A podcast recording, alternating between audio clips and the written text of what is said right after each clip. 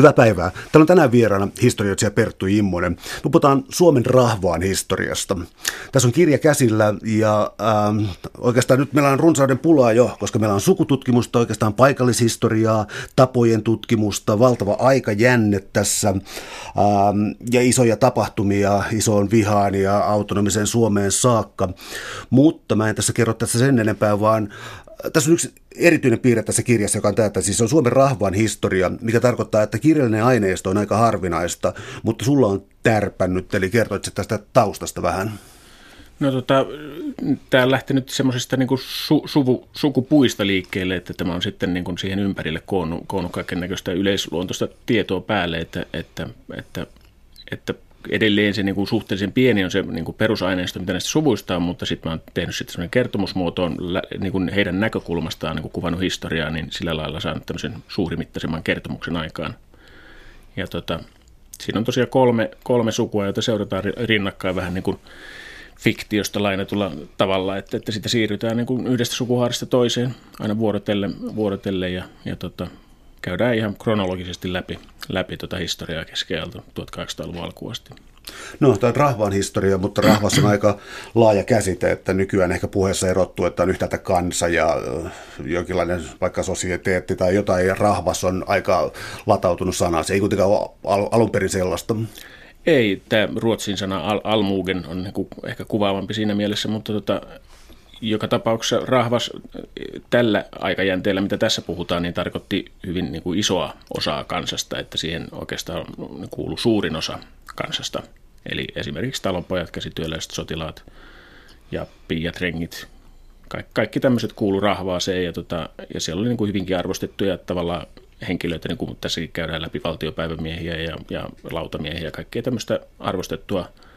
maalaisyhteiskunnassa arvostettua porukkaa. Ei toki yläsäätöihin, mutta sitä niin kuin luetaan pois nämä yläsäädöt, eli aatteli, porvaristo ja papisto. No, tässä piirtyy esiin kolme aika erilaista aluetta Suomesta. Yhtäältä tulee tämä itärajan tuntu, toisaalta Lounais-Suomi ja sitten ruotsinkielinen Pohjanmaa. Jos tota, esittelisit näitä vähän, lähdetäänkö tästä Sastamalasta, joka muuttaa nimeänsäkin? Minkä tyyppistä kulttuuria se edustaa? No Sastamala on pidetty tämmöisenä niin kuin perinteisenä, missä on niin kuin tämmöinen hyvin vanhakantainen suomalainen kulttuuri ollut juuri sen takia, että siellä ei niin kuin tätä ruotsalaista kulttuuria ollut niin vahvana. Toki siellä on hyvin vahvat vaikutteet ruotsalaiset myös, mutta tota, että, että ei niin vahvasti kuin rannikkoseuduilla, että se on ollut aina, aina enimmäkseen suomenkielinen. Ja tota, sitten tietysti hyvin kuvaavaa niin kuin kaikille lounaissuomalaisille tämmöisille kylille on se, että, että siellä on ollut voimassa tämä sarkajako, semmoiset ryhmäkylät, jossa niin kuin ihmiset asuu hyvin semmoisissa tiiviissä ryppäissä, toisin kuin muualla Suomessa, niin tota, se on niin kuin hyvin voimakkaasti leimannut, leimannut tätä kulttuuria. Tosiaan se sarkajako tarkoittaa sitä, että, että ne pellot niin kuin jaettiin kylän kesken semmoisiin pitkiin suikaleisiin ja, ja sen takia ne joutui tekemään siellä ryhmäkylässä ja sai tehdä ryhmäkylässä työtä yhdessä aina ja niin kuin talkoomuotoisesti. Niin se muovasi sitä koko kulttuuria tavallaan hyvin paljon, että se on tietysti, että mi, miten paljon, mutta, mutta paljon joka tapauksessa. No yleensä tehdään aika monen erottelu sitten taas kaskiviljelykulttuuriin, sen asumismuodot on erilaisia ja sen tapa hyödyntää maata ja tavallaan myös samalla kiertää maata tulee sitten piirtyy esiin. Eli nyt liikutaan sitten Saimaan järvialueella ja Rantasalmella. Ää, miten sä, tämä on anteeksi tällainen iso kysymys, mutta miten sä luonnehtisit sitten tätä aluetta verrattuna vaikka tähän läntiseen perintöön? No jos lähtee niin kuin liikkeelle ihan Savosta ja perinteistä Itä-Suomesta, niin siellä tämä kaskiviljely oli tietysti, niin kuin sitä tehtiin paljon enemmän, että vaikka se oli peltoja, niin ne oli kuitenkin pienempiä ja se kaskiviljely oli niin kuin ainakin varhaisella keskellä semmoinen hyvin liikkuva elinkeino, että, että siellä ei ole niin pysyviä asuinpaikkoja, vaan ne viljelijät siirtyi aina seuraavaan paikkaan, hakkas ja poltti yhden paikan metsää ja kun sitä ei voinut enää käyttää, niin siirtyi seuraavaan paikkaan, mutta, mutta jo keskiajan lopulla, eli kun tämä kirja alkaa, niin kyllä niillä oli silloin jo, jo ihan peltoja, peltoja ja ne asu enemmän tai vähemmän paikalla, että saattoi tietysti olla aina useita asuinrakennuksia edelleen, että vaikka jossain etäisemmän, etäisemmän kaskiraivio reunalla sitten joku toinen kämppä, mutta, mutta kuitenkin joku pieni pelto oli ja sen äärellä talo. Mutta ei semmoista ryhmäkylä-tyyppistä ollenkaan, vaan ne talot oli hajallaan siellä peltojen ja metsien reunoilla. joka myöhemmin vielä sitten suojasi joitain kulkutaudeilta ja muilta, että oli niin Suojasi kulkutaudeilta ja suojasi esivallan yrityksiltä verottaa ja, ja kirkon yrityksiltä tuoda kristinuskoa, ja, tai onko se nyt suoja vai mikä hyvänsä, mutta joka tapauksessa he niin kuin, välttyivät monilta semmoisilta, semmoisilta länsi, läntisen maailman vitsauksilta ja, ja siunauksilta. No entä sitten tämä Kokkola, tämä kaksikielinen alue? Uh, se, se, on, se on aivan erityinen, tota, jos mä ottaisin vähän spesifimmin kysymyksen siitä, että milloin se ruotsalaistui. No se ei tietenkään ole mun, mun oma tutkimusaihe, mutta mitä mä nyt tuosta lähdeaineistosta semmoisen niin yhteenvedon tekisi, niin siinä 1200-1300-luvulla niin kuin sen verran runsas määrä ruotsinkielistä väestöä sinne Pohjanmaalle ja muillekin rannikkoalueille tuli, että, tota, että siitä alkoi semmoinen, että sen jälkeen ruotsinkielinen semmoinen talonpoikaisväestö on ollut siellä enemmistönä. Ja tämä alue niin kuin loppuu juuri tähän, tähän tota Kokkolan kohdalle, mikä, mistä tämä mun kirja kertoo, niin tota, se oli niin kuin sen enemmistöltään ruotsinkielisen niin kuin asutus, talonpoikaisen asutusalueen niin kuin pohjoisraja.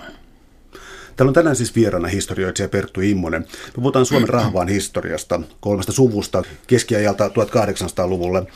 Jos vielä vähän erittelisi näitä kolmea paikkakuntaa, siis Sastamalla, Rantasalmi, Kokkola, niin talous on tietysti tärkeää ja viljely liittyy talouteen, mutta äh, mutta tota, entäs sitoutuminen ikään kuin kansainväliseen kauppaan? Tarkoitan, että oli tuota Hansakaupunkeja ja tuota, oli tiettyjä kaupunkeja, joilla oli sitten oikeus sitten ikään kuin ulkomaan kauppaan. Millä tavalla, kuinka kansainvälisiä nämä seudut oli tässä sun tutkimuksessa? No tota, Kokkola erottuu tietysti, kun se oli merenrannikko pitäjä ja myöhemmin kaupunki, niin tota, se tietysti erottuu joukosta siinä mielessä, että sieltä oli helpommat yhteydet, kansainväliset yhteydet ennen kaikkea Ruotsiin, mutta jonkin verran muuallekin. Ja, ja sitten Sastamala jokivarressa siellä oli tietysti Koskia, joka e, e, niin kuin ehkäisi sitä liikennettä, mutta oli kuitenkin selvästi niin kuin linkissä tänne läntiseen maailmaan. Et sitten Savo oli tietysti oma lukunsa, että se oli Viipuri. Viipuri oli hyvin kansainvälinen kaupunki, että kyllä siellä käytiin, mutta ne matkat oli ja taipaleet pitkiä ja vaikeita, että, että vähän enemmän eristyksissä. Mutta ei ehkä niin paljon edistyksissä kuitenkaan ainakaan tämä rantasalmi kuin voisi olettaa, että kyllä siellä kaiken näköistä kansainvälistä vaikutetta, vaikutetta oli. No, kun tässä alussa liikutaan 1400-1500-luvulla, eli läntisessä Euroopassa elettiin jo ikään kuin renessanssin aikaa ja niin kuin pikemminkin jo uuden ajan alkua, mutta nämä kehityspolut tai tällaiset, nehän ei ole ollenkaan yhtenäisiä Euroopassa. Minkälainen periferia tai keskus Suomi oli siis, tai Suomen alue tai Itämaa, siis oikeastaan, oikeastaan se puhuu nyt Ruotsin Itämaasta tietysti, niin ää, kuinka periferiassa täällä oltiin, eli oltiinko yhteydessä tällaiseen ikään kuin edistykseen, oliko 1400-1500-luku jonkinlaista vaurauden aikaa?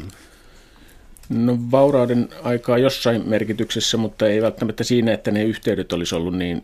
niin tota, hyvät, vaan ehkä juuri sen takia, että oltiin vähän reunassa eikä oltu niin kuin pahimpien sot, so, pahimmilla sota-alueilla ja vähän, niin kuin sanoit, suojassa kulkutaudelta. Ja, tota, ja sitten ehkä se ilmasto oli siihen aikaan myös sen verran parempi, että, että sen takia jäi talonpojille vähän enemmän ylijäämää, jonka ansiosta sitten jonkin verran ihan, ihan käteistä rahaakin saattoi talonpojalla olla ja, ja ennen kaikkea tietysti vilja ylijäämää, mikä säästettiin ja kuivattiin ja säästettiin talteen, jolla, jota sitten käytettiin niin kuin rahana. rahana niin kuin tässä käytetään tätä riihikuiva raha-termiä, niin tota, se oli niin kuin sitten, sitten talonpoikien rahaa ja, ja mä nyt ainakin, ja sen varmaan semmoinen yleinen käsitys on, että se oli kuitenkin se sinne 1500-luvun loppupuolelle asti, niin tota 1400-luvun lopulta sinne 1500-luvun puolien väliin suurin piirtein, niin se oli kohtuullisen hyvää aikaa suomalaiselle rahvaalle ennen kaikkea tietysti talonpojille, jota suurin osa kansasta oli tätä talonpoikaisväkeä, niin kuin totta kai emännät mukaan luki. No, tämä kaupankäynnin väline, siis tuota, raha oli käytössä ja yleistyi, mutta kuinka nopeasti, kuinka, ää, kuinka pitkään käytiin kauppaa ikään kuin ää, vaihtokauppana tavara tavaraa vastaan, vai yleistykö rahan käyttö jo tuohon aikaan? Ei se, ei se mitenkään yleistä ollut, että kyllä nyt lähinnä oli poikkeustapauksia ja vielä niin myöhään kuin 1700-luvulla, niin monet, monet rahvaan jäsenet mieluummin, mieluummin tota, hankki vaikka sitten jonkun hopean lusikan tai, tai jonkun kipposen kupposen hopeasta mieluummin kuin raha, koska raha oli hankalaa, niitä oli monennäköisiä ja varsinkin siihen aikaan 1700-luvulla niitä oli niin monenlaisia, että, että niistä oli jo vaikea pysyä niin kuin jyvällä, kun ei se verran tota, niin paljon sitä ollut kuitenkaan sitä rahaliikennettä, että kyllä se oli, kyllä se oli aika pientä se varsinainen rahan käyttö. Mutta ehkä, ehkä sitä on vähätelty myös, että sitä on vaikea sanoa, kun lähteet on kuitenkin sen verran hajanaiset. No kun me puhutaan nyt rahvasta laajassa mielessä tai laajassa merkityksessä ilman mitään osoittelevaa, vaan puhutaan siis myös ikään kuin tavallisesta kansasta laajana joukkona, mitä se ikinä tarkoittaakaan sitten, niin yksi Suomen erityispiirre suhteessa itäiseen Eurooppaan on se, että Suomessa ainakin sanotaan, että täällä ei ole maaorjuutta koskaan ollut missään muodossa. Minkälainen ero tuossa itäisessä kulttuurissa oli? Oliko tämä selkeä ero ikään kuin rajalla vai, vai tuota, oliko nämä rajat hämäriä ja, ja, ja epäselviä? Minkälaisissa olosuhteissa maatalousviljelijät olivat? No mun täytyy aluksi tunnustaa, että mulla ei ole mitenkään kauhean hyvää käsitystä, että miten, minkälainen tilanne oli, mutta, mutta toki sitten kun Suomelta tämä niin sanottu vanha Suomi, eli tämä Viipurin, Viipurin läänin seutu niin joutui Venäjän puolelle, niin jonkin verran sinnekin tuotiin semmoisia niin maaoryyttä muistuttavia piirteitä, joka siis sitä ennen oli ollut täysin niin kuin osa Ruotsia ja Suomea, niin tota, niin jonkin verran sinne tuli ja kyllä siellä niin kuin tämmöisiä lahjoitusmaaherroja oli, jotka, jotka kohteli näitä niin kuin talonpoikia maaorina niin kuin sieluina, laskettiin heidän omaisuutta ja tämmöistä, niin tota, kyllä sitä oli, mutta mä en ole ihan asiantuntija sanomaan sitten, että, että kuinka, kuinka, kuinka niin kuin, missä määrin ja, ja niin kuin verrattuna mihin, mihinkäkin, mutta kai se perinteinen ajatus on, että Venäjällä se oli kuitenkin huomattavasti niin kuin vahvempi se maaoriusjärjestelmä kuin sitten esimerkiksi Keski-Euroopassa, jossa sielläkin nyt jonkin verran sitä ainakin näinä vanhoina aikoina oli. Miten sitten kristinusko, tämäkin on anteeksi kauhean laaja kysymys, koska mä sain sun kirjasta sellaisen kuvan, että äh, niin kuin yhtäältä voisi ajatella, että se jo 1100-luvulla, 1200-luvulla ikään kuin äh, katolinen usko tulee Suomeen, mutta toisaalta tuntuu siltä, että jossakin vähän periferiassa niin ei tuntunut oikeastaan juurtuvan niin ihan kokonaan paikalleen koskaan, vaan, vaan vanhat uskonnot ja lauluperinteet ja muut tuota, äh, pitivät edelleen puoltansa mitäs tämä nyt, jos mä hajautan nyt tämän maantieteellisen eron, onko niin, että voiko tehdä niin karkean jaon, että tuolla ruotsikielisellä Pohjanmaalla oli voimakasta kristinuskoa ja jonnekin Itä-Suomeen se taas saapui huomattavasti myöhemmin? No varmasti se saapui sinne Itä-Suomeen melkein yhtä aikaisin, ainakin nyt joka tapauksessa varaisella keskiajalla tai sinne 1200-300-luvulla joka tapauksessa, mutta tota, se, että miten se sitten juurtui juuri tämän harvan asutuksen takia, niin kyllä se jää aika minimaaliseen rooliin hyvin pitkäksi aikaa, että ne kirkkopitäjät, mitä siellä Savossa ja, ja Itä-Suomessa oli, oli niin valtavan laajoja, että, että ei, se, ei se voinut olla kovin, niin kuin, kovin suurta vaikutusta. Sitten on tietysti hirveän paljon kaiken näköistä perinne, perinnettä ja ihan aineistoakin, että mikä osoittaa, että ei se, ei se juurtunut sinne ehkä vasta 1700-luvulla, kun ruvettiin niin kuin näitä pilkkomaan ja kappelikirkkoja perustamaan, niin tota, sitten suuremmassa määrin. Miten sitten uskonpuhdistus, siis ähm, Kustaa Vaasa 1500-lukua varmaan eletään siis tässä vaiheessa, niin äh, millä tavalla uskonpuhdistus tuli Suomeen? No se tuli esimerkiksi Mikael Agrikola välityksellä ja muiden kirkon johtohenkilöiden, Ruotsin kirkon johtohenkilöiden välityksellä. Ja tota, se sitten tietysti näkyy myös ensimmäisenä siellä, missä, missä tämä kirkkoverkosto ja seurakuntaverkosto oli niin kuin tiivis juuri täällä esimerkiksi Lounais-Suomessa. Ja, ja tota, ja rannikkoseuduilla. Että sekin pätee, että sisämaassa sitten, toki siellä kun tämä katolinen uskonto ei alkujaankaan ollut kauhean niin kuin vankka, niin se on hyvin kyseenalaista, että huomasiko siellä ihmiset edes tämmöistä niin uskonpuhdistusta tai reformaatiota, että, että se saattoi hyvin olla, että, että heille, heille se ei näyttäytynyt yhtään minään, kun taas sitten joissain, joissain tota vanhoissa, vanhoissa uskonnollisissa seurakunnissa tai semmoisessa keskittymissä, niin siellä sitten saattoi, saattoi tulla niin kuin enemmänkin tämmöistä skismaa.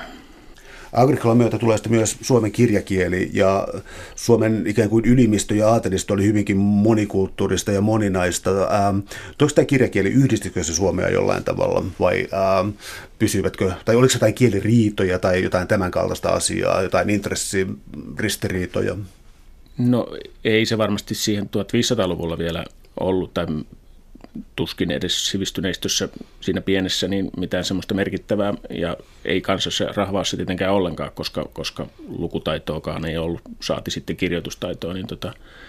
että kyllä se jäi sille asteelle, että, että kun nähtiin näitä agrikola raamattuja ja muita, niin saatiin tietoa, että tämmöistä Suomea on kirjoitettuna olemassa, että, että sen pidemmälle se tuskin meni silloin, mutta 1600-luvun lopulla sitten jo rahvaski rupesi lukemaan tai heidät pakotettiin lukemaan kirjasta – eli katekismuksesta sitten tämmöisiä perus, perus tota, oppeja. Ja tota, sitä kautta sitten, kun tämä lukutaito rupesi lisääntymään, niin hyvin hitaasti rupesi sitten lisääntymään myös, myös niin kuin tietoisuus kirjallisuudesta ylipäänsä, että to, toki uskonnollista kirjallisuudesta vaan, mutta, mutta, mutta kuitenkin. Miten sitten koulutus, koska Agrikollakin on ollut Lutherin oppilaana, niin Saksa on ollut tällainen maa perinteisesti, sitten toisaalta, toisaalta Ruotsi tietysti ja Uppsala, ja sitten Turku ainakin jossain vaiheessa oli Ruotsin toiseksi suurin kaupunki. Oliko tällaista liikehdintää nähtävissä, tällaista, tai syntykö Suomeen sitten ikään kuin, no viimeistään Turkuun sitten ainakin tällaista ikään kuin koulutusta, joka johti pidemmällekin? No kyllä se koulutus rajoittui ennen kaikkea papistoon, eli niin sanottuun oppisäätyyn ja, ja sitten jossain määrin ehkä aatelistoon, mutta hekin nyt lähinnä keskittyy omaan, omaan soturiammattiinsa, että, että kyllä se rajoittui näihin. Joskushan tietysti talonpojista tuli pappeja ja silloin he kävivät kenties Turun katedraalikoulussa tai, tai jossain tämmöisessä, tämmöisessä korkeimmassa oppilaitoksessa. Niitä matalampia tietenkään ollutkaan vielä siihen aikaan, mutta että, että kyllä se rajoittuu yläsäätyihin, että ei, ei rahvas eikä edes porvaristo, ainakaan pienporvaristo, niin ei hekään osannut lukea tai kirjoittaa vielä yksi tästä, puhutaan vielä kristinuskosta tässä, koska sun kirjassa ää, toistuu kuitenkin niin kuin eri paikoissa, eri ajankohtina, ää, kirkossa käynti ja saarnat, ja tuntuu, siinä oli niin kuin pieni koominen aspekti mukana, että niin kuin ihmiset, että se oli niin kuin välillä aivan räkä kännissä, ja nuhdeltiin vaikka mistä, ne saarnat kesti tuntikausia, ja ää, mikä ihmeen instituutio tämä kirkossa käynti oikein oli, se tuntuu olevan hyvinkin moninaista ja sekavaa. Sitä se nimenomaan oli moninaista, että, että ihan takuu varmasti oli hyvin uskovaisia ihmisiä, jotka, jotka kävisi vaikka useamminkin kirkossa, ja, mutta sitten oli iso joukko ihmisiä, jotka meni vaan ihan pakolla sinne ja, ja, ja kännissä ja, ja, ja, tota, ja, ja jätti menemättä. Ja sitten oli tietysti, tämä ei ollut pelkästään rahvasta, rahvasta koskeva, vaan oli myös niin kuin muissa säädyissä, että kieltäydyttiin menemästä milloin mistäkin syystä, vaikkapa sen takia, että oli menettänyt oman penkkinsä siellä kirkossa. Joku ajattelisi, herra saattoi kieltäytyä menemästä kirkkoon, eikä kirkkoherrakaan voinut tilanteelle paljon mitään siinä vaiheessa. Mutta kyllä siellä kaiken, se oli semmoinen, niin kuin,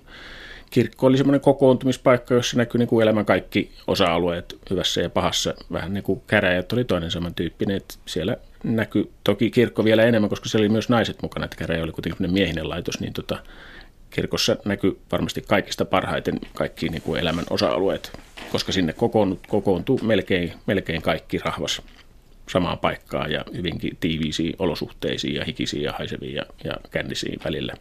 Tämä kirkon ote sitten ikään kuin rahvaasta, eli oliko se tällaista kovinkin alentuvaa ja fyysistä kuritusta vai mihin se keskittyi, mikä oli, niin kuin, mikä oli tavallaan niin kuin kirkon valta, no ihmisyksilöön, ruumiiseen ja tällaiseen, tai se oli aika voimakas.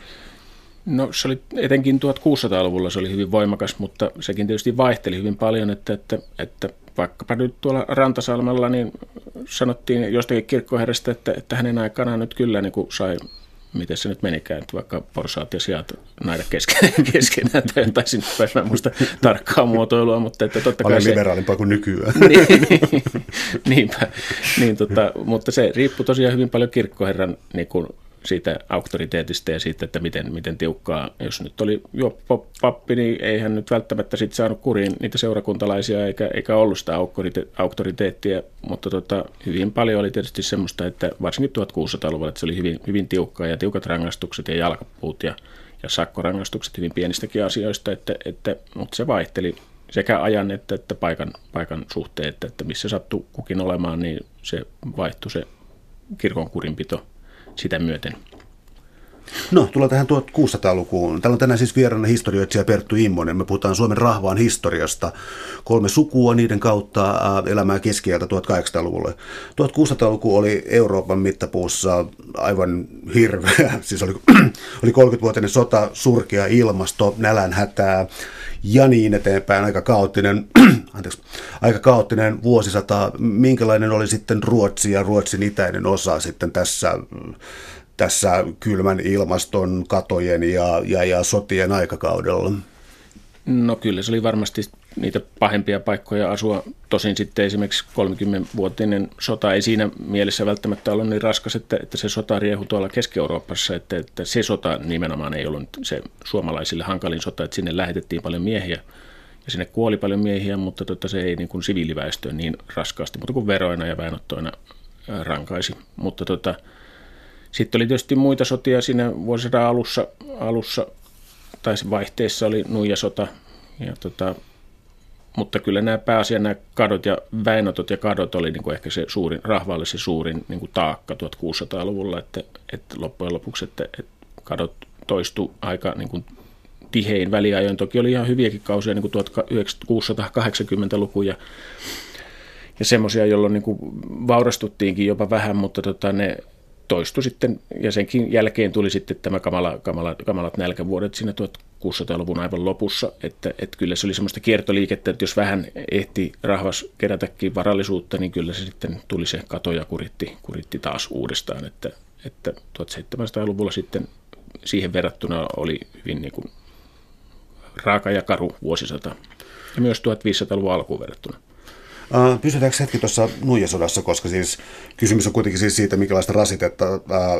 valtio, tuota Ruotsin valtio antoi. Ja siis 1500-1600-luvulla Ruotsi oli yksi sotaisimmista valtioista Euroopassa, eli siis rajastota oli ikään kuin kaikkien naapurimaita kohtaan ja oli vielä tota, sisäistä valtataistelua. Tämä rasitus sitten rahvasta kohtaan ja sen, ää, sen johtaminen, tai siis miten siitä tultiin nuijasotaan, voisitko vähän taustattaa tätä tapahtumaa? No esimerkiksi professori Ylikankaan mukaan linnanleiritys, eli tämä oman sotaväen niin kuin, äh, niin kuin tekemä verotus ja tämmöinen suoranainen ryöstö välillä, niin oli ilmeisesti se suurin syy, ja toikin aineisto, mitä nyt mulle tuli eteen tota kirjaa tehdessä, näytti kyllä sen, että, että kyllä se oman niin kuin, tämmöinen niin kuin talvileireihin laitetun oman sotaväen niin kuin verotus ja ryöstely oli se pahin taakka itse asiassa silloin 1500-luvun lopun sota-aikana. Silloin käytiin Venäjää vastaan tämä pitkä viha, eli pitkä, hyvin pitkä sota, jossa oli toki välirauha ja muuta, ja, mutta ne niin kuin rahvaalle esimerkiksi ne välirauhat ei välttämättä ollut mitään hyvää aikaa, koska se tarkoitti just sitä, että tämä oma sotaväki ja osaksi ulkomainen, ulkomaiset niin kuin palkkasotilaat niin kuin saattoi sitten pelmahtaa johonkin kylään ja, ja pitäjään ja alkaa aika, aika raakalla tavalla viedä sitten omia ottaa omaa niin kuin palkkaansa niin sanotusti, koska, koska Ruotsin kruunu ei niitä palkkoja pystynyt maksamaan, niin ne otettiin sitten väkivalloin vaikka talonpojilta, jos ei muu auttanut. Eli näytti vähän siltä, että oli kahdessa suunnassa vihollisia, mutta yhtäältä nämä, joita vastaan virallisesti sodittiin, ja toisaalta sitten tämä kruunu, joka sitten yritti myös sitten tavallaan riistää, että molempia pakoiltiin. Kyllä, kyllä. Täällä on tänään siis vieraana historioitsija Perttu Immonen. Me puhutaan Suomen rahvaan historiasta kolmen suvun kautta, elämää keskiajalta 1800-luvulle. Tullaan nyt hetkeksi tähän ähm, henkilöhistoriaan. Eli kun sulla on tämä ikään kuin sukututkimuksellinen ja tällainen, mitä nyt kutsuisin vähän ehkä mikrohistoriaksi ja tämän kaltainen perspektiivi, niin sulla on tämä ensimmäinen sukukertomus ja se on täältä Sastamalasta. Ja ähm, ja siellä on siis Teukun suku ainakin. Kertoisitko vähän tästä suvusta, siis minkälainen, minkälainen sukulinja sieltä kytkeytyy? No se sinänsä niin kuin hyvin semmoinen tyypilliseltä vaikuttaa. Toki se lähdeaineisto on niin hauras, että, että ei nyt mitään kauhean pitkälle meneviä niin semmoisia luonnehdintoja voi tehdä, mutta, mutta semmoiselta tyypilliseltä talonpoikassuvulta ehkä niin kuin vähän sieltä paremmasta päästä sikäli, että siellä oli talonpoikia, ei, anteeksi, lautamiehiä oli, oli tota, useampiakin jossain vaiheessa ja, tota, ja sitten myöhemmin jälkeläisissä ainakin kuudennusmiehiä, joita ei nyt vielä 1500-luvulla ollutkaan, mutta 1600-luvulla sitten tuli kuudennusmiehiä, eli tämmöisiä kirkon, kirkon luottamushenkilöitä, jotka valvo, teki niin ruohonjuuritasolla tätä kirkon, kirkon oppien valvontaa. Niin, niin. Eli semmoinen talonpoikaas, vankka talonpoikaas suku, joka, joka kesti, kesti nämä kadot ja sodat ja, ja muut niin kuin keskimääräistä paremmin. No, tämä edusti niin sanottua ähm, jokivarsikulttuuria. Liittyykö tämä tota, nimenomaan kulttuurisiin muotoihin vai kauppaan, vai, vai tarkoittaako se asutuksen muotoa tai minkälaista, mikä tämä ikään kuin yleisnimi tälle on? No sitä voi kutsua, tai sitten toinen, toinen mahdollinen niin kuin on tämä ryhmäkylä niin kuin ympärille rakentuva kulttuuri, että jokivarsi tietysti viittaa siihen niin kuin kulkureittein aika paljon, että, että kun vesistöjä pitkin, niin kuin varsinkin näinä varhaishistoriallisina aikoina ihmiset kulki, niin se on tietysti silloin joki se kulkuväylä pääasiallinen täällä tämmöisten suurten jokien varsilla ja vähän pienempienkin ja, ja sitten järvialueella järvet ja merirannikolla meri, että, että kyllä se kuitenkin suurin osa, suurin osa liikenteestä tapahtuu vesiteitse joko, joko jäätä pitkin tai sitten vettä pitkin, että kummin vain. Että maantiet oli kuitenkin varhaishistorian aikana niin – niin, niin huonoja ja semmoisia huonossa kunnossa ja, ja vähän käytettyjä, että, että ei niitä niin kuin raskaita kauppatavaroita ainakaan kauheasti viety. No jatketaan vähän näiden henkilöiden esittelyä, koska tässä on siis koko ajan kolme sukua ja niiden elämää todellakin keskiajalta 1800-luvulle. Kansainvälisessäkin mittapuussa äh, hyvin pitkä ajanjakso ja varhainen ajanjakso, josta tällaista tietoa on saanut. Äh, tämä toinen esimerkki on siis Saimaata ja itäsuomalaista elintapaa, Rantasalmen pitäjää. Tuota, jälleen kerran, anteeksi tällainen jättiläiskysymys, mutta mikä suku siellä ja minkälainen heidän tarinaa siellä oli? No täällä oli tota, semmoinen kiiskisten suku lähtökohtaisesti, mutta sitten sukututkija Eronen, Matias Eronen, kiitoksia hänelle tota, on tutkinut sitä ja saanut selville, että, että he vaihtoivat, vaihtoivat nimensä erosiksi ja 1500-luvulla ja sitten sen jälkeen kulkee erosten nimellä tämä, tämä suku. Ja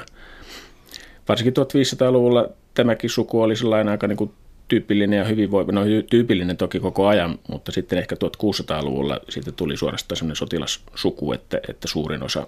suurin osa miehistä melkein joutui sitten sotaväkeen muodossa tai toisesta, jos, jos ei karannut sitten, ja iso, iso joukko kyllä karkaskin sotaväestä sitten loppujen lopuksi, mutta tota, semmoinen, äh, semmoinen, voi tästäkin sanoa sillä lainausmerkissä tavallinen, talon, tavallinen savolainen talonpoikaissuku. Miten tämä Venäjän rajan läheisyys ja jossakin vaiheessa, en ole laittanut tänne muistiinpanoihin ylös, mutta jossakin vaiheessa tuota, valtakunnan rajakin taisi kulkea suunnilleen kylän keskeltä ja, ja tuota, erottaa nämä toisistaan. Miten tämä levoton raja tässä, näkyykö se ryöstelynä, jatkuvina sotina tai minkäla- vai oliko se yhteisellä välillä kauppaa, rauhallista, oliko se jotain tällaista? Varmaan silloin niin kuin varhaisimmassa historiassa vaiheessa ei sitä niin kuin rajasta ei sitä piitattu ollenkaan, että sen yli kuljettiin ja, ja pidettiin niitä rajan takaisiakin niin sanottuja rajan takaisia maita niin kuin omia ja sitten oli tietysti kyseenalaista myös, että missä se raja kulki, koska, koska Ruotsilla ja Venäjällä, Venäjällä oli jatkuvasti niin kuin vähän eri näkemys siitä rajan sijainnista, niin tota, se ei ollut mikään niin kuin itsestään selvää, että, että vaikka se raja tiedettiin, niin tota, siitä oli kuitenkin erimielisyyksiä aina, vai vähintäänkin paikallisia erimielisyyksiä, että missä se meni. Ja silloin kun äh, varhaishistoriallisena aikana, niin tota, siellä rajan takana ei kauhean niin kuin tiukkaa, päinvastoin se oli melkein niin kuin erämaata, niin senkään takia tietenkään siellä ei ollut ketään vastassa niin kuin heti siinä rajan takana, niin, niin sanotun rajan takana, mutta tota, sitten oli Pohjois-Karjala, jossa niin kuin tämmöisiä suomalaisten sukukansoja asui, niin tota, sitten kun intressit niin kuin osu, niin kuin, tai sukset meni ristiin niin, sanottu, niin, niin sanotusti, niin tota, sitten niitä rajakahakoita syntyi ja sitten tietysti Ruotsi ja Venäjä molemmat kannusti myös rajasotiin ja, ja siitä tuli sitten Rantasalmen kannalta raakaa touhua, eli se, siellä käynnistyi 1500-luvun lopulla semmoinen hyvin raaka sissisota, jossa tota, tämmöiset talonpoikaissotilaat, ja oli siellä palkkasotilaitakin varmasti joukossa, niin kävi sitten pitkillä retkillä rajan taakse ryöstämässä ja tuhoamassa talonpoikaisasutusta, ja, ja tota, sitten se kostettiin aina sitäkin kauheammalla vastahyökkäyksellä, ja sitten tämä toistui siinä 25 vuoden aikana, niin tota, lukemattomia kertoja varmasti nämä vastahyökkäykset ja, ja tota, semmoinen, semmoinen sota, jossa varsinaiset sotavoimat ei juuri koskaan kohdannut, eli ne, ne kävi vaan hävittämässä siellä, mitä, mitä löysi sieltä rajan takaa suurin piirtein ja ryöstämässä, mitä löysi. Ja sitten palasi omalle, omalle puolelle ja koskaan nämä sissijoukot ei varsinaisesti, no ehkä joskus, mutta harvoin kohtasivat kuitenkin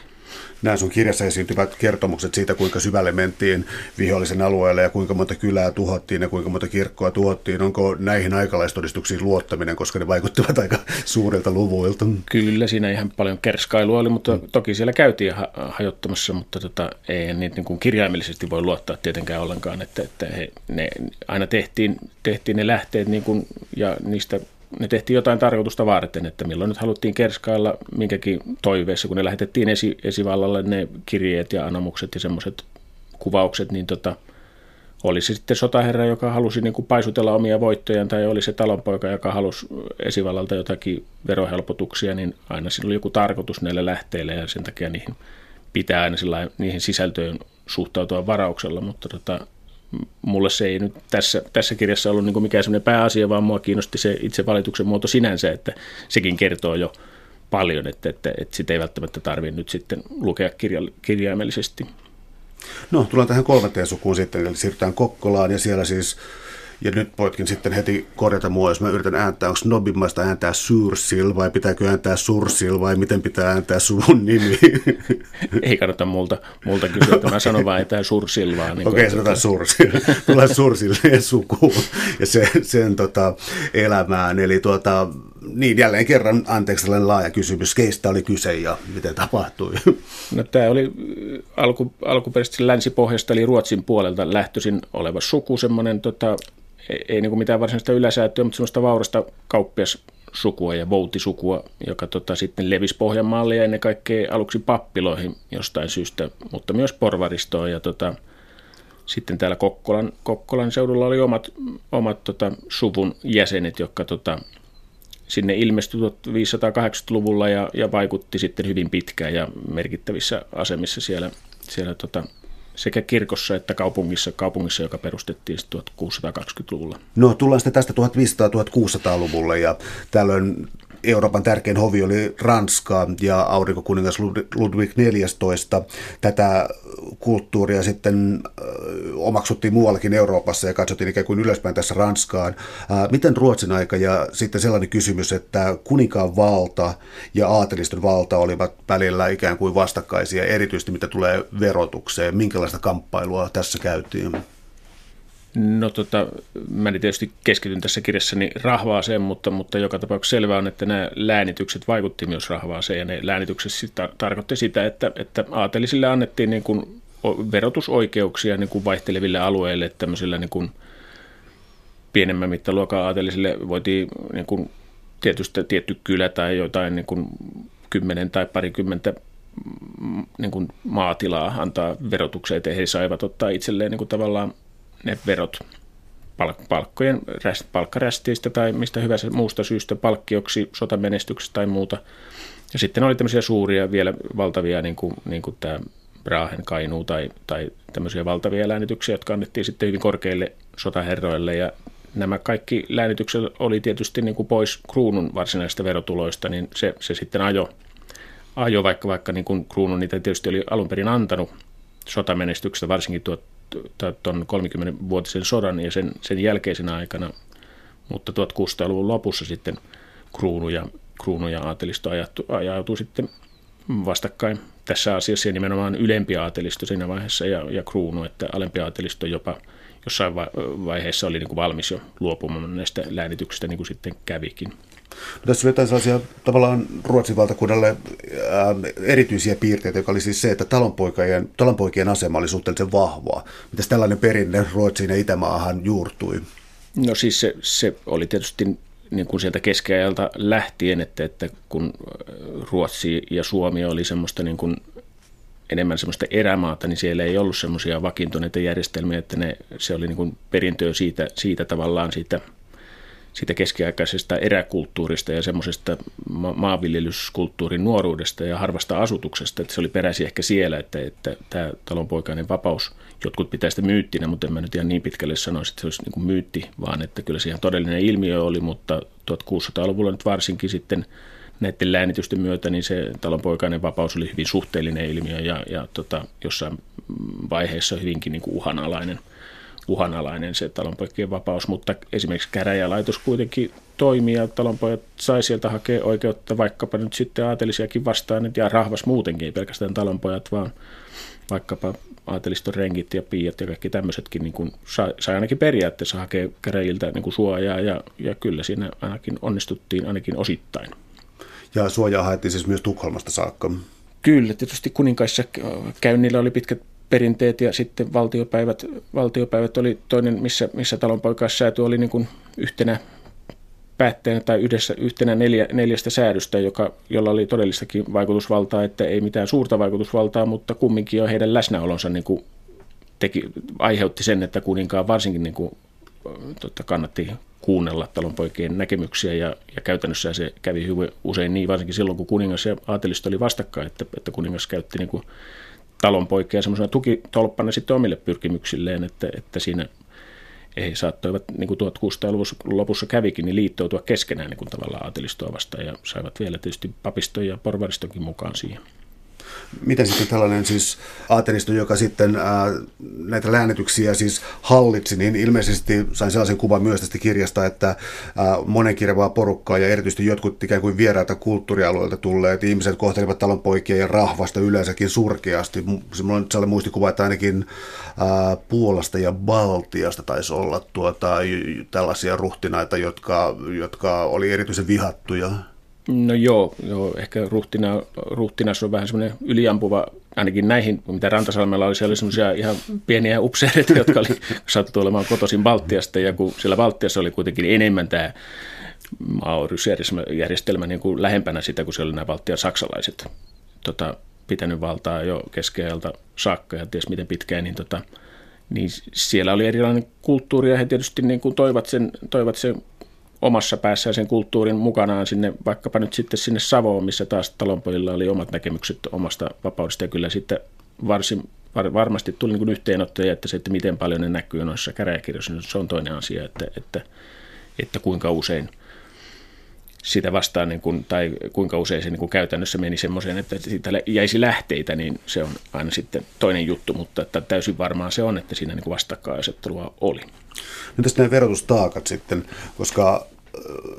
onko oikein tulkinta siis siitä, että läntisessä Suomessa oli hankalampaa piilotella tavallaan omaisuuttansa ja maa-aluettansa ja siis maaomaisuutta ja tällaista. Ja itäisessä, itäisessä Suomessa se oli taas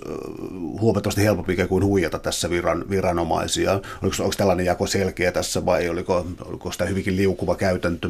No toki tietysti se varmaan voidaan sanoa sillä niin kuin, niin kuin että missä oli harva asutus, niin siellä, siellä että siellä oli helpompi tietysti piilotella omaisuutta, jos, jos Savossa esimerkiksi niin kun verottaja ei käynyt niillä tiloilla, niin totta kai, totta kai ne oli sitten aika paljon sen varassa, mitä, mitä ne talonpojat ja lautamiehet heille kertoi, että ja ne tietysti piti helposti toisiinsa puolta, varsinkin kun tämä verotus ei ollut sen ajan talonpojille mikään semmoinen positiivinen asia, niin kuin se nykyään pitäisi ainakin olla, niin tota, koska ne käytettiin sotiin ne, ne verotulot, niin tota, kyllä niitä yritettiin välttää ja toki niitä yritettiin ja vältettiin niin kuin Länsi-Suomessakin. Ei se, ei se ole siitä niin kuin halusta kiinni, vaan siitä, että, että se oli vaikeampaa semmoisella alueella, missä oli tiivis asutus ja missä niitä niin kuin oli helpompi valvoa voutien ja, ja nimismiesten ja ties minkä voimin. Entä ravitsemista oli 1600-luvulla nyt siis, koska siis oli ähm, siis aiemmat heinävuodet ja, ja sitten tullaan, tullaan myöhemmin tuonne tuota, isovihaan ja näihin aikoihin. Mutta miten 1600-luku erottu sitten, koska se oli kuitenkin kylmä vuosisata koko Euroopassa, niin minkälainen se oli sitten sadollisesti ja ravitsemustilanteen suhteen? No varmasti se oli sieltä 1500-luvun loppu saattoi tietysti olla vielä vaikeampi, mutta kyllä se varmasti oli Suomen historian niin kuin vaikeimpia aikoja koko, kokonaisuudessaan se 1600-luku, että tota, kun oli sekä sotia että katoja paljon, mutta, mutta se, että, että, että miten paljon se käytännössä, niin, niin kuin, että nälänhätä esimerkiksi, niin kyllä se kuitenkin oli niin kuin köyhien, köyhien ongelma enemmän kuin semmoista niin kuin vaikka vauraiden talollisten ongelma, että, että silloin kun tuli katoja, niin ainakin näissä paikoissa minusta näyttää siltä, että, että kyllä semmoisilla vaurailla talon pojilla oli usein niin kuin jotain koko, koko, sen, koko sen katoajan läpi, vaikka se miten niin kuin raju oli, niin jotain kautta niillä oli, oli vielä William laareissa. Että kyllä se aina sitten näiden niin kuin köyhempien sukujen, eli sotilas- ja sukujen ja palkollis, no ei voi sanoa, että on palkollissukuja, mutta, mutta kuitenkin semmoista, joka oli niin kuin toisten, eli, eli niin toisilta saatavalla työllä, niin heidän ongelmansa ennen kaikkea. Ja sitten tietysti syrjäseutujen ongelma, jossa ei ollut esimerkiksi avustusviljaa mahdollisuus saada ja ei ollut näitä, näitä tota, vauraita taloudellisia tai vauraita pappeja tai mitä hyvänsä, jotka niin kuin oli, joilla olisi ollut niin paljon, että he olisivat voineet lainata viljaa. Että, että kyllä se lainatoimintakin oli, että esimerkiksi aatelistoa nyt on turha soimata sillä lailla, että heistä oli paljon myös hyötyä, että kun oli, oli suurtilallisia, niin he myös lainasivat sitten viljaa, viljaa rahvaalle, että, että ei se nyt ollut pelkästään semmoista sortamista se 1600-lukukaan. Meillä on tässä puheessa nyt vilahdellut siis papistoa, talonpoikia ja aatelisia, eli kysymykseni on tietysti loogisesti, entäs porvaristo? Milloin porvaristo nousi esiin? No tässä kirjassa ne, se nousi esiin 1600-luvulla ja, ja häviääkin oikeastaan tavallaan, no ei se häviä, mutta, mutta niin kuin tässä käsitellään porvaristoa aika lyhyeltä ajalta tuolta Kokkolan kaupungin synnyn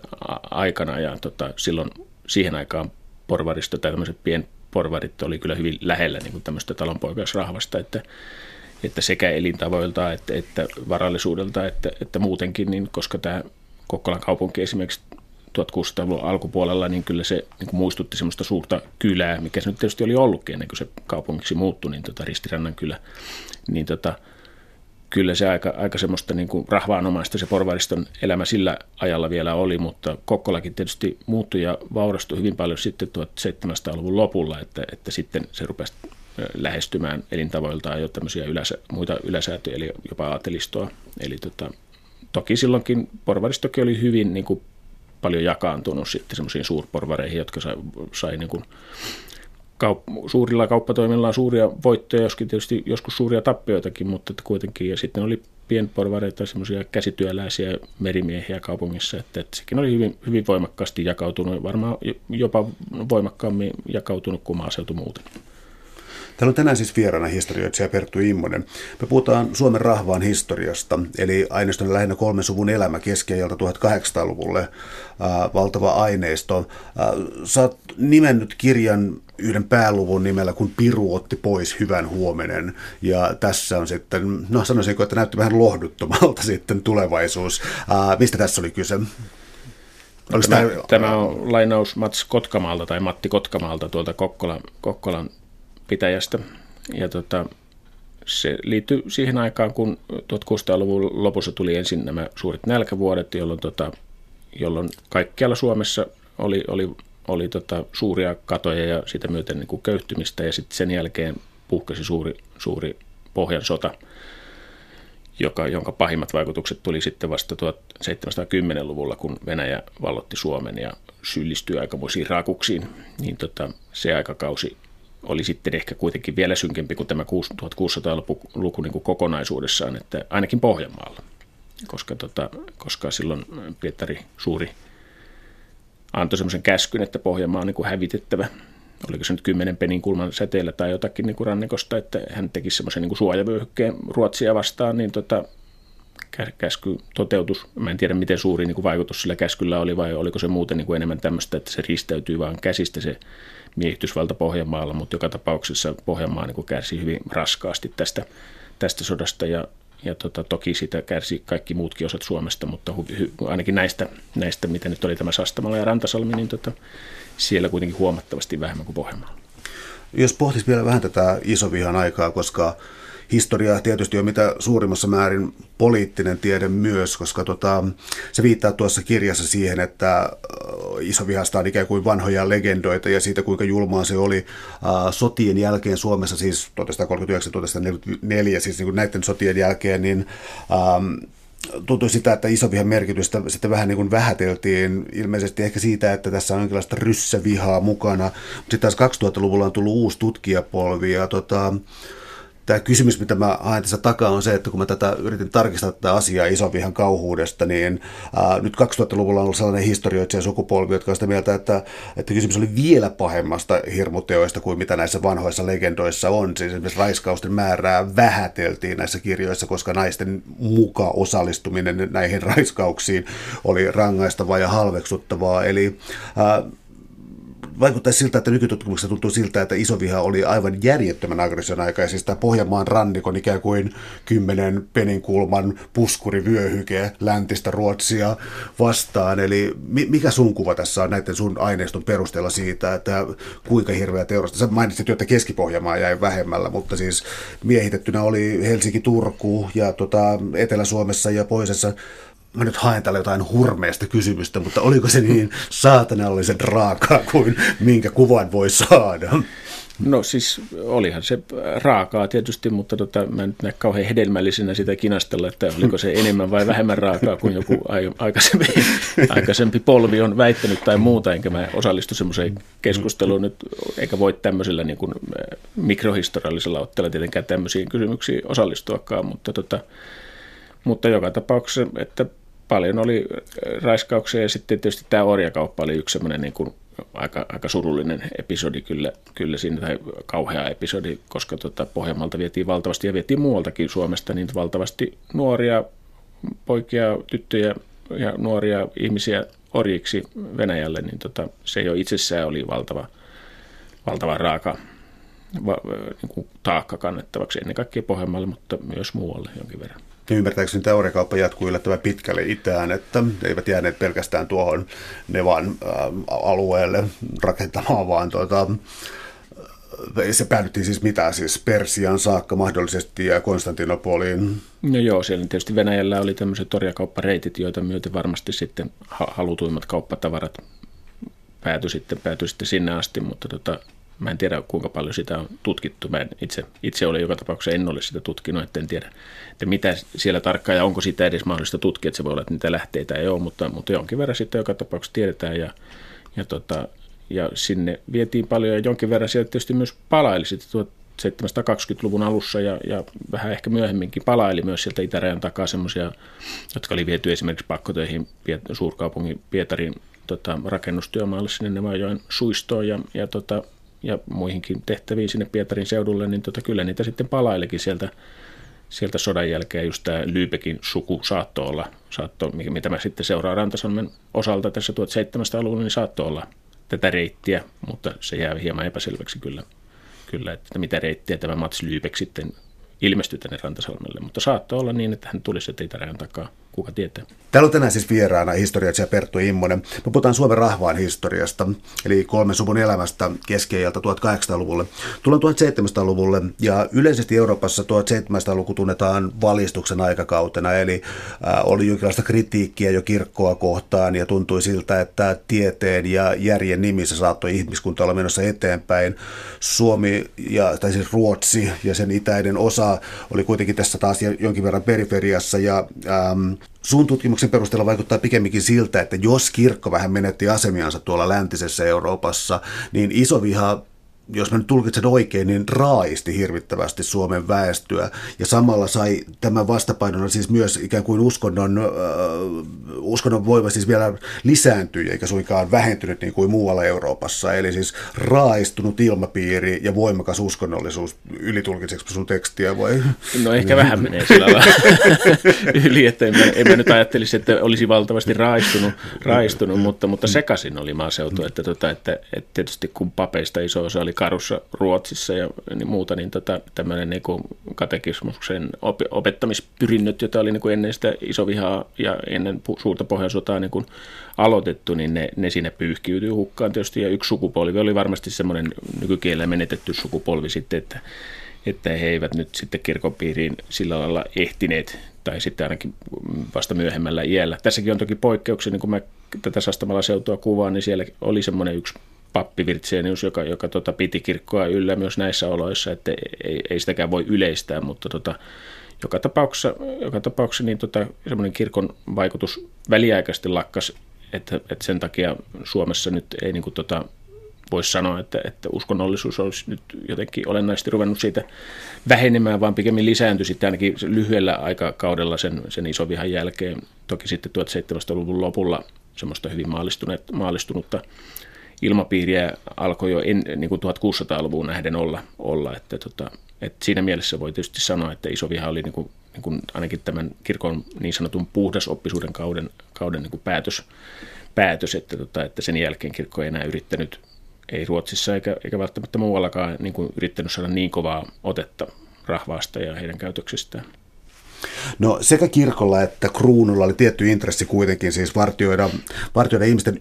sitä, mitä me nykyään käsitetään yksityiselämäksi. Ja ää, tämän kaltainen, käytän anakronista sanontaa, naapurikyttäjien verkosto oli aika voimakas. Eli mikä tämä niin ikään kuin yhteisen ote oli yksilöstä, ja sitten mä johdattelen tätä kysymystä, että jos 1700-luvulla Euroopassa oli tällaista valistuksellista vapaampaa ilmapiiriä, niin heijastuko Ruotsiin ja sen itäisiin osiin tällainen, no, kuoleman tuomion välttäminen. Siis ää, mä tarkoitan sitä, että tuliko jonkinlainen inhimillisempi tai humanistisempi aalto ikinä sitten Ruotsiin ja sen itäisiin osiin? Kyllä, varmasti sitten 1700-luvun loppupuolella viimeistään ja miksei sitä aikaisemminkin, että, tota, että, että niin kuin sanottua, niin se iso viha vaikutti tässä suhteessa paljon, että silloin, silloin se kirkon ote höltisi, höl, höl, höltyi ja eikä sitä saatu enää sen jälkeen yhtä, yhtä lailla kiinni. Toki kirkko sitä yritti sinnikkäästi ja jotenkin, mutta se ilmapiiri oli 1700-luvulla kyllä toinen, että, että vaikka nyt rahvaan parissa ei kannata edes puhua mistään niin valistuksen ajasta, niin tota, edes 1700-luvun lopussa niin kuitenkin ilmapiiri ainakin muuttui maallisemmaksi 1700-luvun lopulla, että, että sitä ei varmaan käy kiistäminen. Sä tässä on niin voimakastakin ilmaisua käyttänyt kirjassa, että tähän aikaan siis leipätyö ei enää vienyt kaikkia voimavaroja. Kansa jaksoi myös tanssia ja seurata politiikkaa. Tämä on jo aika kova statement tähän kaiken keskelle. No joo, no se tietysti ei koskenut kaikkea, eikä kaikkia, mutta, mutta jotain semmoista niin kuin vauraampaa talonpoikaistoa kyllä, että, että sitten tota, että Kokkolan seudulla ainakin ruvettiin jo tanssimaan ja, tota, ja, ja jossakin oli jos näitä sanomalehtiäkin jopa saattoi joku saada käsiinsä ja kaiken näköistä tämmöistä niin kuin pientä. Toki iso osa kansasta eleli edelleen syrjäseudulla savupirteissä ilman, ilman minkäännäköistä, minkäännäköistä niin kuin helpot, no jotain helpotusta toki on, mutta siitä ei ole ehkä mitään lähteitä sitten. Mutta, mutta, mutta nämä tämmöiset tanssiharrastukset ja muut on tietysti sen takia tiedossa, että kirkko suhtautui niihin nyrpeästi ja sakotti näitä niitä isäntiä, jotka sallivat nuorison tanssia taloissaan. No, ollaan siis 1700-luvulla ja 1700-luvun lopussa, niin hovia matkittiin erityisesti siis alempi säätyläistä oli tällaisista hyvin tärkeä, niin piti tätä, tällaista hyvin tärkeänä. Jos ajattelee sellaisia innovaatioita, jotka oli kuitenkin aika vanhoja tähän aikaan, kuin esimerkiksi ikkunat tai ruokailuvälineet tai, tai, tai tämän kaltaiset tapakulttuuriin liittyvät asiat, kahvinjuonti, siirtomaa kauppa ja niin eteenpäin. Oliko nämä levinnyt tässä Suomeen jo tässä vaiheessa, kun liikutaan kuitenkin jo 1700-luvun lopussa? Toki niitä levisi jo aikaisemminkin, että eihän se, ei se silloin vasta alkanut, mutta silloin ehkä se niin kuin mittakaava kasvoi, että, että kyllähän sitä jo aikaisemminkin niin kuin monia näitä, monia näitä niin, kuin niin sanottuja ylellisyyksiä kansan pariin niin kuin tuli ja aatelisto ja porvaristo esimerkin myötä ilman, ilman muuta, että, tietysti tupakka ja paloviina esimerkiksi, jotka nyt oli semmoisia tärkeitä, tärkeitä, tota, tärkeitä tässä suhteessa, niin tota, kyllä nekin jo 1600-luvun lopussa tuli, vaikka sinänsä köyhää aikaa oli, niin kyllä niitä tuli ja kenties sitäkin aikaisemmin, mutta tota, 1700-luvulla kun sitten tuli näitä hyviä satokausia ja, ja tota, niin se antoi sitä ylijäämää, mikä just jätti tilaa tämmöisille pieni, pienille ylellisyyksillekin. Että, että niin kuin tässäkin nyt talonpojat, niitä, näitä ylellisyysveroja listoista niin kuin voi semmoisia pieniä ylellisyyksiä löytää, niin kuin, jos nyt ikkunoita voi pitää ylellisyytenä, joka tapauksessa niitä pidettiin, verottaja piti niitä ylellisyytenä, sen takia ne kirjattiin ylös, mutta sitten, sitten oli myös tämmöisiä taskukelloja ja semmoisia, joita nyt vähän oikeastikin voi pitää niin kuin pienenä ylellisyytenä, varsinkin jos nyt sattuu olemaan kullattu tai jotain tämmöistä. Täällä on tänään siis vieraana historiatsija Perttu Immonen. Puhutaan Suomen rahvaan historiasta keskiajalta, 1800, anteeksi, keskiajalta 1800-luvulle. No siis oltiin 1700-luvun lopussa ja maaginen vuosiluku 1809 hämöttää edessä, eli siis valta vaihtuu Venäjäksi. Kysyn tästä tällaisen laajan kysymyksen, että kun, on siis, kun sä oot seurannut näitä kolmea sukua eri puolilla ää, itäistä Ruotsia, niin tämä vallan vaihtuminen,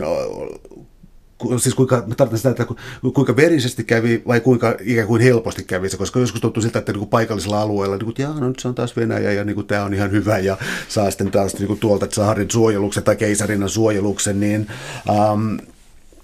Miten tämä siis, sota oli tietysti dramaattinen, mutta miten tämä vaikutti sitten niin kuin nimenomaan itäisessä Suomessa? Yhtäältä ne, oliko sota, sotaväen otot, oliko ne raakoja ja miten tämä muutos tapahtui? Oliko täällä itsenäistymisautonomia vimmaa vai oliko tämä tällaista vähän sattuman soittoa, niin kuin historia usein on? Kyllä se nyt aika paljon tätä sattuman soitto-osastolle varmasti menee, että, mutta tota, sehän riippuu hyvin paljon semmoista ihan niin kuin pitäjästä. Esimerkiksi tämä Rantasalmi nyt jäi sellainen, kun sehän tuli ihan yksi, kaksi tupsahti se uusi aika sinne, että, että ei siinä paljon ehditty, ehditty kissaa sanoa, kun Venäjä oli jo vallannut, vallannut pitäjä ja sitten se ei koskaan niin kuin, vaikka se Ruotsin sotavoimat vielä niin kuin iski sitten takaisin ja sinne Pohjois-Savoon asti, niin Rantasalmelle asti esimerkiksi ne ei koskaan päässyt, niin siellä se tapahtui hyvin äkkinäisesti, mutta sitten tietysti riippuen, että missä sattui talonpoika asumaan, tai, niin tota, sitä, se oli hyvin erilainen se tilanne, että, että jos oli niin kuin katkennut jo yhteys siinä sodan alussa, niin kuin yhteys niin sanottu tuonne Ruotsin sotavoimiin ja semmoiseen, niin kyllä se tietysti varmasti tuntui jo siinä, että nyt se on pysyvä, kun se oli monta kertaa aikaisemmin tapahtunut ja Ruotsin sotavoimien heikkous oli niin kuin jo tiedossa kyllä siinä, niin tota, kyllä se varmasti aika pysyvältä tuli, mutta aivan ihan varmasti se yllätyksenä tuli sitten huolimatta, koska se tapahtui joissain paikoissa niin nopeasti, mutta sitten tosiaan se vaihtui hyvin paljon, vaihteli hyvin paljon sen myötä, että missä sattuu asumaan. Suuret kiitokset keskustelusta Perttu Immonen. Kiitos. Kiitos.